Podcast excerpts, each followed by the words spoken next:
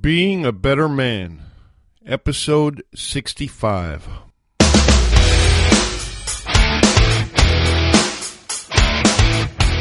All right, guys, welcome to Wednesday. Welcome to Story Time with Alf.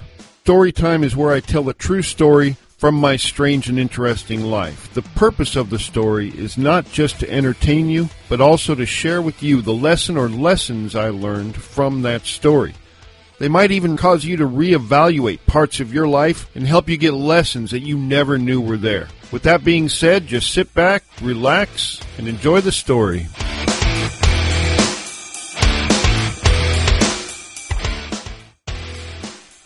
I was 14 years old when I was a freshman in high school. It was a horrible, horribly awkward year for me. Trying to fit in and see where and how I belonged in this matrix of other adolescents going through the same thing. It was really, really a tough year. Part of me being involved in trying to fit in was joining the football team. I saw some success out on the gridiron we had a pretty good football season, but then the season ended. Some of the other guys got involved with other sports to stay in shape until next year, so I joined track. I wasn't really sure what to do in track. Mainly, I was there to keep my cardio up. I was never really a competitive class runner, but I did get a lot of cardio in during the practices, so it was worthwhile. I had a routine. Every day I would arrive early for practice and put on my jock strap, followed by a pair of shorts, and that would be topped off with my sweatsuit. In the middle of the gym waited a five gallon bucket of analgesic balm, something like icy hot, before they invented icy hot. I would go to the bucket and take down my sweatpants, and then I would bend over straight legged and rub down my legs with balm in preparation for practice. The west wall of the gym is where the girls' locker room was. One fine day, I arrived at the magic bucket of balm before anyone else. I took down my sweatpants and started applying the ointment to my legs as I did every day. Suddenly I heard a shriek, followed by laughter from behind me, in the direction of the girls' locker room. I stood up and turned to look. I saw a couple girls who had come out, and they were locked in some sort of convulsion of hilarity of one sort or another. Nothing unusual there. By now, a few other girls had come out. I went back to the work of prepping for practice. I hadn't bent over two seconds when all the girls seemed to be laughing simultaneously at the same joke. There were screams and shrieks and laughter, the likes of which you don't see that often. I stood up again and looked around, hoping to catch a glimpse of whatever it was that had them in such a state. By now all the girls were out. There were maybe twenty-five or thirty of them. I couldn't see anything, so I went back to rubbing my legs. Again, on cue, as soon as I bent over, the entire gymnasium erupted in a cacophony of feminine hysteria. With the acoustics, it was really quite deafening. I just couldn't understand what could be going on. I figured something must have happened in the locker room that had them all in stitches. I stood up and looked at the mob, trying to get some clue as to what was so funny.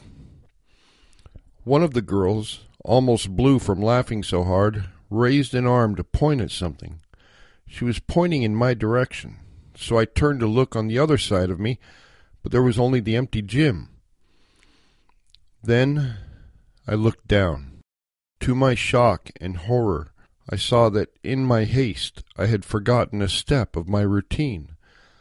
I had put on my jockstrap and my sweatpants, but I had forgotten my shorts, which meant that when I was bent over, my bare bottom was positioned in such a way that the girls could probably look right up my spine from the inside, if you know what I mean. I was frozen for a moment.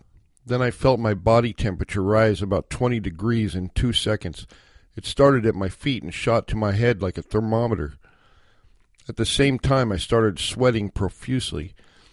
My brain was stuck for a minute. I couldn't even think, and I'm sure I stopped breathing.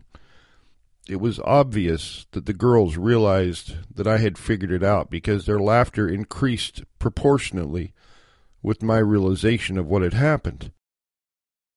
Then, faster than I have ever moved before or since, I reached down and snatched my sweatpants from around my ankles, pulled them up, and just started running.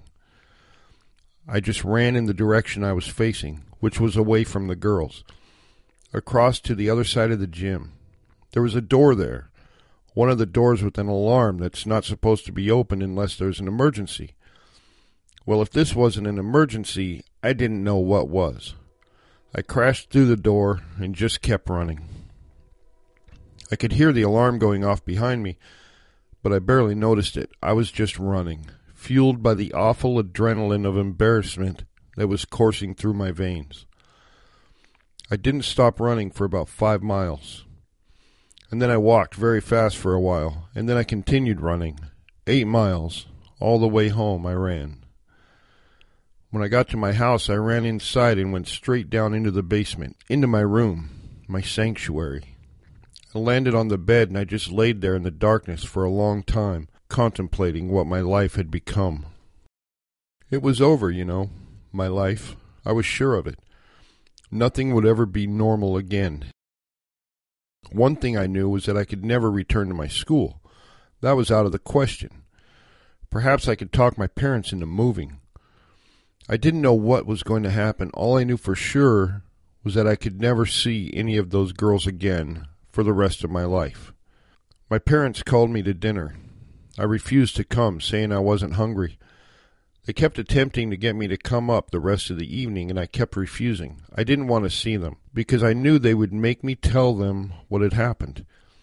I would have to break it to them that I wasn't going back to school anyway, but I put off reliving the nightmare for as long as I could. Finally, my dad, in his stern voice, commanded me to come upstairs, so I complied. They sat me down and had me tell them the whole horrible story. It seems like they were trying not to laugh, which was infuriating. There wasn't one thing funny about this. When the issue of school came up, that's when the war started. I was prepared to be beaten. I was prepared to die if I had to, but I wasn't going back. Before I went to bed that night, we agreed that I wouldn't go to school the next day, which was a Friday, and then we'd talk about it more over the weekend. That satisfied me for the moment. It was the best offer on the table. It's amazing the effect time can have on a situation. When I woke up the next day, I almost didn't remember the incident at first, but then it came falling back into my brain like an anvil on a cartoon. But then Saturday came and went, and Sunday. My parents were wise people. They somehow knew that I would be much more pliable after a couple days went by. They assured me that those girls had probably forgotten all about it, that I probably wouldn't hear a thing. But they followed that up with the fact that I was going to school anyway and there was no way out of it. So I went to school that Monday, expecting the worst, keeping my eyes down. Surprisingly, I didn't hear any comment. I had imagined the whole school would be buzzing about the intimate details of my nether regions, but no one said anything. At track, I didn't go to the gym. Instead, I went straight out to the field and practiced. I managed to make it all the way home without hearing anything about it. Huh. My parents were right. And that's the end of the story. But as you might imagine, I can still remember it like it was yesterday because it was such a big deal to me in the moment. And that's one of the lessons I learned. Is that just because something is a huge life ending deal to me does not mean that it is to anybody else. I learned something about perspectives in this situation. To me, it really seemed like the end of the world. But to those girls, it was probably just a funny thing that happened. And when they saw how I reacted, they might have even felt bad for my embarrassment. But knowing about perspectives is important because everybody has a different one. and being able to see things from other people's perspective is a very useful skill. The other valuable lesson I learned was about time. The ability of time to dull the memory or put round corners on things where sharp ones used to be. It's pretty interesting. Something about the mere passing of one moment to another to another can actually alter your perspective. I've used this many times. In the heat of the moment, when I might want to explode and say what's on my mind, if I just wait a few moments, I will gain a new perspective, a different one, one that I can control instead of the situation controlling me. It's a very valuable thing to know, and one that has served me well as a man. Well, that's it for today, guys. Now head out into the world and keep your pants up and look before you bend over. But mostly, take advantage of the magic of time to gain control over emotional situations so you can be a better man today than you were yesterday. Until next time, this is Alf Herigstad signing out.